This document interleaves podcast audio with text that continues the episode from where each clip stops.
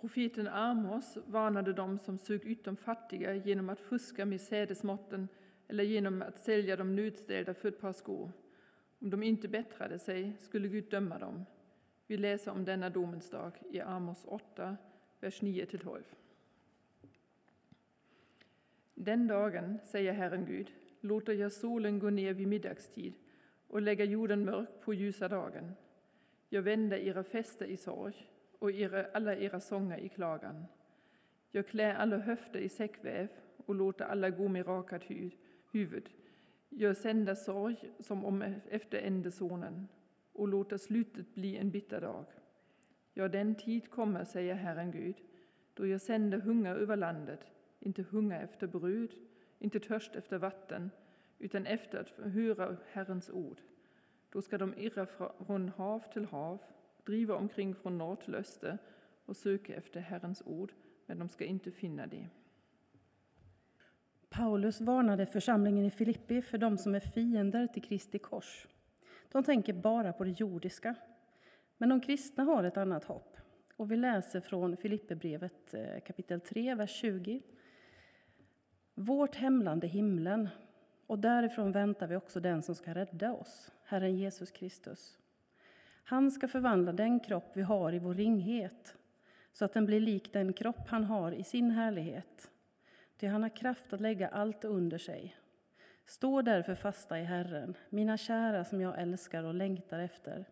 Ni som är min glädje och min seger, segerkrans. Så lyder Herrens ord. Gud. Lyft era hjärtan till Gud och hör dagens heliga evangelium. Så skriver evangelisten Lukas. Tillfrågad av fariseerna om när Guds rike skulle komma svarade Jesus Guds rike kommer inte på ett sådant sätt att man kan se det med sina ögon. Ingen kan säga här är det eller där är det. Nej, Guds rike är inom er. Till lärjungarna sa han, det ska komma en tid då ni längtar efter att få uppleva en enda av Människosonens dagar, men inte får det. Man ska säga till er, där är han, eller här är han. Spring inte dit de pekar, rusa inte efter dem. Ty liksom blixten flammar till och lyser upp hela himlen från horisont till horisont, så ska Människosonen visa sig på sin dag. Men först måste han lida mycket och förkastas av detta släkte. Så som det var i Noas dagar så ska det bli under Människosonens dagar. Folk åt och drack, gifte sig och blev bortgifta ända till den dag då Noa gick in i arken och floden kom över dem och gjorde slut på dem alla. Eller som på Lots tid, folk åt och drack, köpte och sålde, planterade och byggde.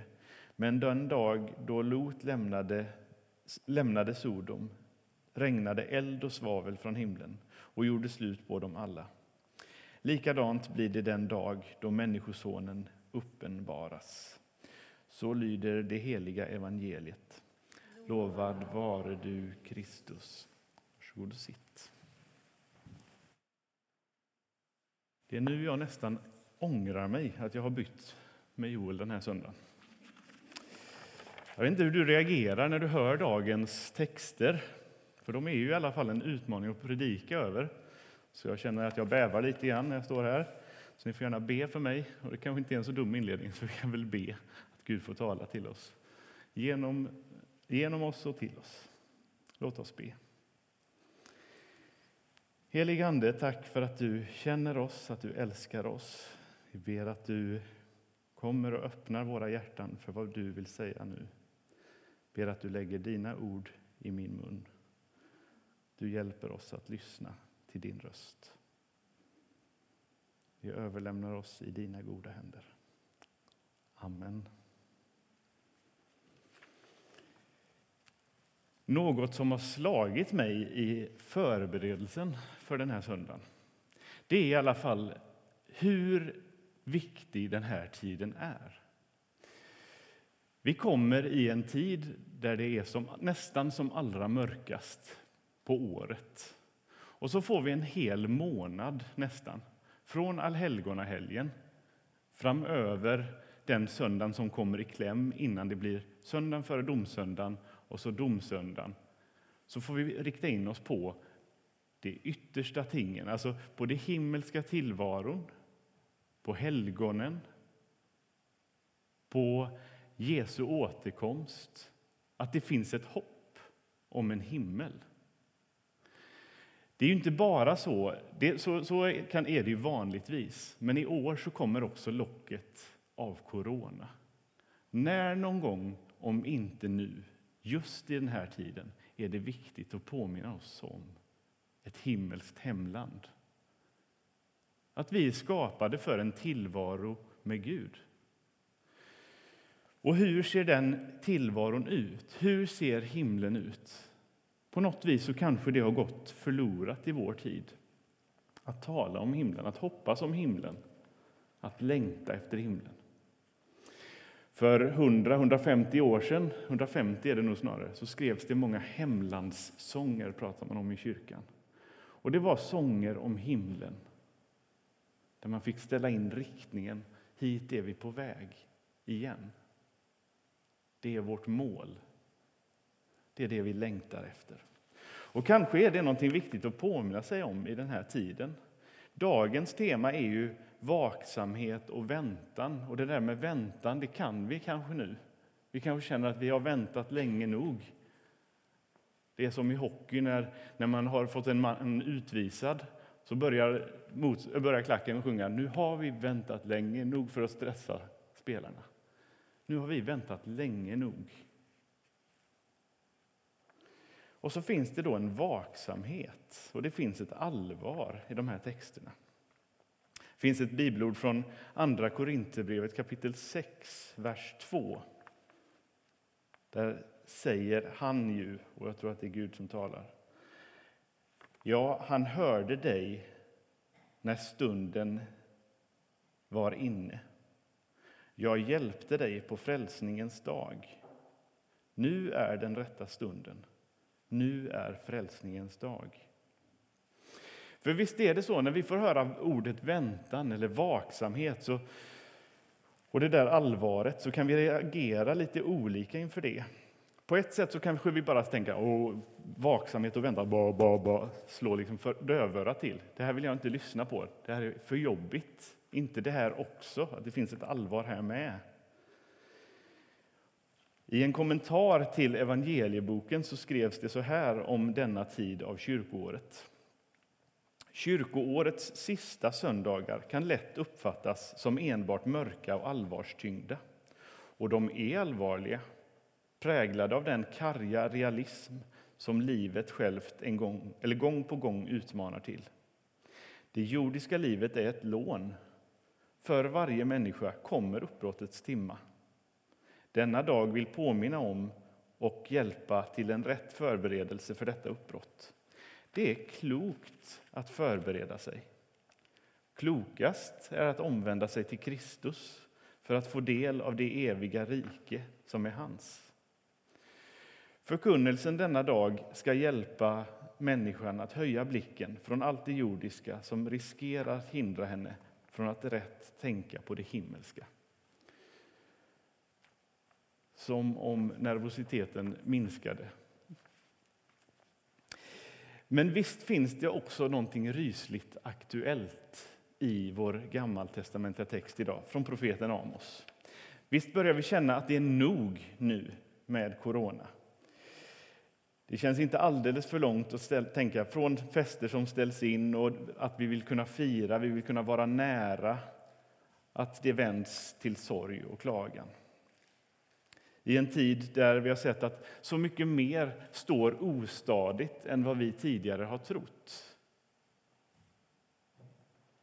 Så verkar det som att Gud kan föda en hunger inifrån efter sig själv. Men det som också är tydligt i de här texterna verkar också vara att det kommer en tid då Gud inte längre kommer att ge sig till känna.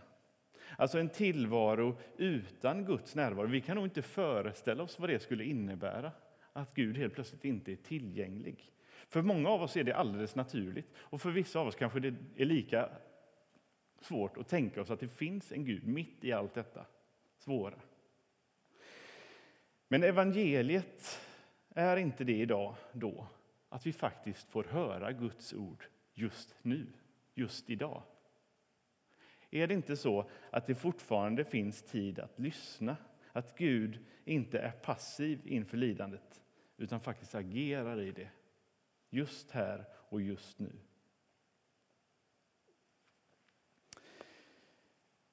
Det verkar vara svårt att hitta sig fram genom livet utan ordet. Att hitta sig fram, att kunna navigera. Orden irra och söka utan att finna används i Amos-texten. Om inte vi tar tid med att söka Gud i hans ord, då kommer det bli svårt att hitta vägen fram. Det kanske inte hänger på det, men det i alla fall hjälper mig att ställa riktningen. Och vi ska komma tillbaka till det med att ställa in riktningen alldeles strax. Om man vill sammanfatta Amos-texten så kan man faktiskt sammanfatta den ganska enkelt. Guds tålamod är slut. Och det hör vi inte så ofta. Det är ett ganska allvarsamt ord. Guds tålamod är slut. Om vi kommer in i episteltexten som, så bekänner vi ju i trosbekännelsen de dödas uppståndelse. Ännu bättre kanske vore om vi skulle bekänna kroppens uppståndelse. Det gör man i många andra kyrkor. Att man talar om en, en fysisk uppståndelse. Det är inte så att vi kommer bli några spöken eller andar någon gång, utan vi kommer faktiskt vara med om en förvandling vid vår uppståndelse. Det är inte någon zombiefilm eller Walking of the Dead eller något liknande, utan det är faktiskt riktiga fysiska kroppar som förvandlas lika de som Jesus hade när han uppstår. Det var svårt att känna igen honom exakt från början, men han visade sig, han vandrade omkring bland lärjungarna när han hade uppstått. Och när han gjorde vissa saker så kände de igen honom. När han bröt brödet, till exempel. Det var ett aha, det är han. Han som de korsfäste och la i en grav. Han är här. Vem hade trott det? Och Jag tror att det finns någonting, det finns en maning i episteltexten att stå fast i Herren, att få låta sig rotas allt djupare. Och det är kanske den här tiden, den här krisen som vi finns i på olika sätt och vi drabbas olika med jobb och med osäkerhet eller frånvaron av jobb kanske. Eh, så kanske den krisen drar oss närmare Kristus. Den enda räddningen som står till buds det är hos Jesus. Alla andra verkar innebära en återvändsgränd i bästa fall. Märk väl hur Paulus omsorgsfulla ton kommer fram till dem han älskar och längtar efter. Och Det kanske vi också kan känna igen oss i. Visst har vi också dem som vi älskar och dem vi längtar efter. De vi skulle vilja vara nära, men vi kan inte av olika anledningar. Antingen att de har fått lämna jordelivet eller helt enkelt att de finns där, men jag kan inte nå dem, jag kan inte krama dem.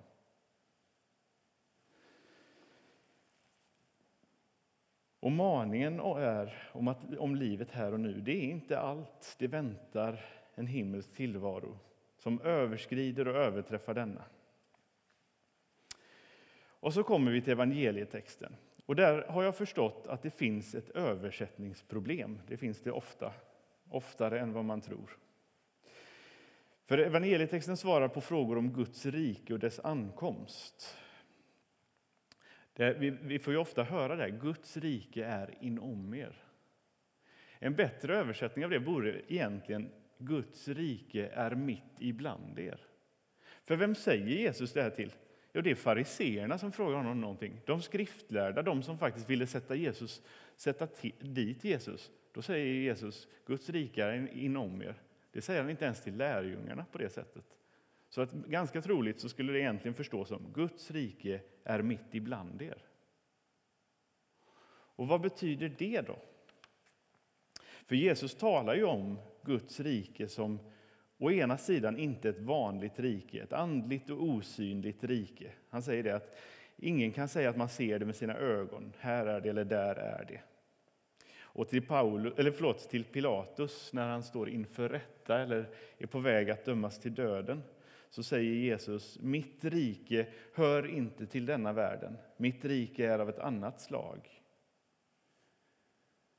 Så att det finns någonting av det där annorlunda, det som vi inte kan se med blotta ögat.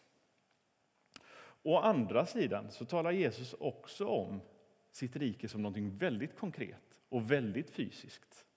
När Jesus börjar vandra omkring i sin gärning så säger han Guds rike är nära. Omvänd er och tro på budskapet. Och Guds rike är nära är för övrigt temat på andra advent, så man kan få vänta lite grann. Jag kommer att prata lite grann till om det bara. Men Guds rike är nära. Omvänd er och tro på budskapet. Ibland pratar jag bara om det ena, nämligen omvändelsen till Guds rike. Jag, tror, jag kan ha använt den här bilden förut, så att jag ber om ursäkt om jag upprepar mig, men det är en ganska bra bild för vad omvändelse handlar om. Det handlar om att vi får ställa in vår inre kompass, vår livsriktning, mot att följa honom som älskar oss. Det berättas om eh, för 100-150 år sedan, jag är många gånger tillbaka där idag märker ni, om en ångbåtskrasch. Och vid den här ångbåtskraschen så uppstår det en tvist, nämligen vem som bar skulden till denna ångbåtskrasch. Eh, båda kaptenerna hävdade sin oskuld och att det var den andras fel. Och man kunde liksom inte riktigt komma överens, så det blev lite handgripligheter och till slut så blev det en juridisk grej av det hela. Så att man anmälde varandra och så skulle man rätta ut vem hade gjort fel egentligen. Då konstaterades att en av styrmännen hade ställt in kompassen två grader fel, vilket hade för, förorsakat att krocken var ett faktum. Eller jag, jag, jag kan inte det exakt, sånt kan Anders. Eh, men eh, det blir ju, så här kan man ju tänka, att hade det varit så att man hade ställt om kompassen eller liksom ställt riktningen två grader fel och så kört i en minut så kanske det inte hade inneburit en krock. Hade man ställt om den och kört i tio minuter och kommit på så kanske man hade kunnat gira och få rätta till det där. Om man har ställt den två grader fel i en timme eller en vecka, ja då kommer man... Jag vet inte riktigt. Om man, hade ställt, om man befinner sig ute vid Marstrand och ska in... Nej, vi tar åt andra hållet istället. Vi ska från land ut till Marstrand. Så kan jag nog fortfarande komma till Marstrand om jag ställer två grader fel. Men om jag ställer mig och ska till, vad ska vi pricka in för ö? Säg någon ö. Mindre ö. Ja, vi tar något av dem som ni sa. Och så ställer vi in och så, så åker vi och åker. Då är ganska, chansen ganska stor att jag missar, eller hur? Två grader, det låter inte så mycket. Och så kan det ju vara med våra liv, att det är inte liksom att vi gör helt fel, utan vi kanske bara hamnar lite snett. Men sakta men säkert så kommer vi ur, ur, eh, vad heter det? ur, ur kurs. Ja, tack. Och till slut behöver vi korrigera den där kursen. Det sägs ibland, det var någon som sa i kyrkans historia, att Gud han är som en himmelsk jakthund. På engelska så är han en pursuer. Och Det betyder att han kommer aldrig ge upp hoppet om dig och mig. Om vi tappar tilltron, tappar förtröstan, så kommer han aldrig ge upp hoppet om dig och mig. På ett sätt så kommer han jaga efter oss, inte för att tvinga ner oss eller för att liksom fälla sitt byte, inte på det sättet. Men han kommer alltid vara där och fånga upp spillrorna av oss när vi inser att vi är på väg åt fel håll. Ibland i livet så kanske det kan bli så att vi kanske befinner oss åt helt fel håll vad nu fel håll är, men åt helt 180 grader fel. Gud kommer aldrig stå där, ja, vad var det jag sa? Och knappt, liksom, snart sådär. Tänk istället på den förlorade sonens pappa. Sonen som har fått ge sig ut i sus och dus. Pappan väntar och längtar. Han vakar efter att hans, pappa, efter att hans son ska komma tillbaka. Står och tittar och spanar. En dag så ser han den där stackars kraken komma. Och då står han inte mm, -hmm. Ja, vad var det jag sa? Han skulle väl komma tillbaka. Han springer, han skyndar, han över, under all, vad heter det? Under all värdighet egentligen, så kastar han sig om sin son, springer honom till mötes. Och det är en stark bild av Guds kärlek. Gud kan, han vill och han förmår möta dig och mig i spillrorna av våra liv. Jag sa det där att det är viktigt. Omvändelsen det har vi pratat om ibland. Och Det kanske är en tid av omvändelse där vi får ställa in vår blick igen på Kristus. Vända tillbaka till honom. Men det tar inte slut där. Vi måste också tro. Och det är viktigt. Bara omvända sig, det blir tungt. Vi behöver också tro. Handlar det om att blåsa upp våra andliga muskler? Nej, det gör det inte. Det handlar om att lita på att Gud är god. Det handlar om att tro att Gud är stor och kunna gripa in i min situation. Att Gudsriket är här, nära, att dörren står öppen. En dag ska jag få se det i sin fullhet. Och då är det bortom corona och det är gott om kramar. Till och med för de av oss som kanske egentligen inte är så förtjusta i den där kroppsliga närvaron eller vad heter det, fysiska beröringen, så tror jag kanske faktiskt att där kanske vi faktiskt kan få en kram som vi tycker om. Jag kommer tillbaka till de där kramarna, ni hör vad jag längtar efter. Att se Gud sådan som han är, en hemkomst, ett hemland. Nu är frälsningens dag. Vår väntan närmar sig sitt, sin fullkomnan, fullkomning i Guds rike.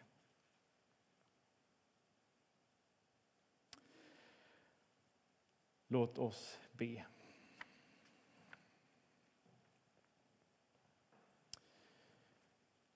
Gud, tack för att du möter oss i vår väntan och vaksamhet. Tack att du möter oss i det allvarliga och det som vi utmanas av.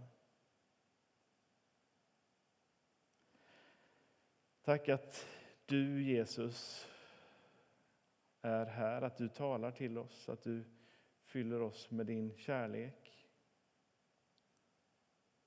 Vare sig vi känner det eller inte, men vi ber att du skulle få låta oss få känna den. Kanske mitt i den här, vårt hopp får förökas den här tiden.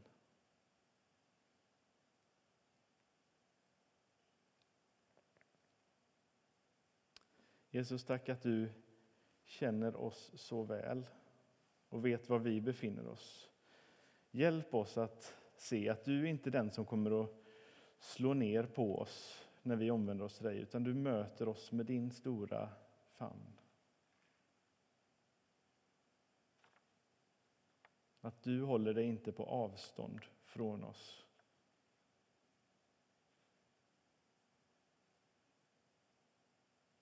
Hjälp oss att våga släppa dig nära. Hjälp oss att våga tro att du är god, att du är stor, att du förmår gripa in i det vi, det vi bär på.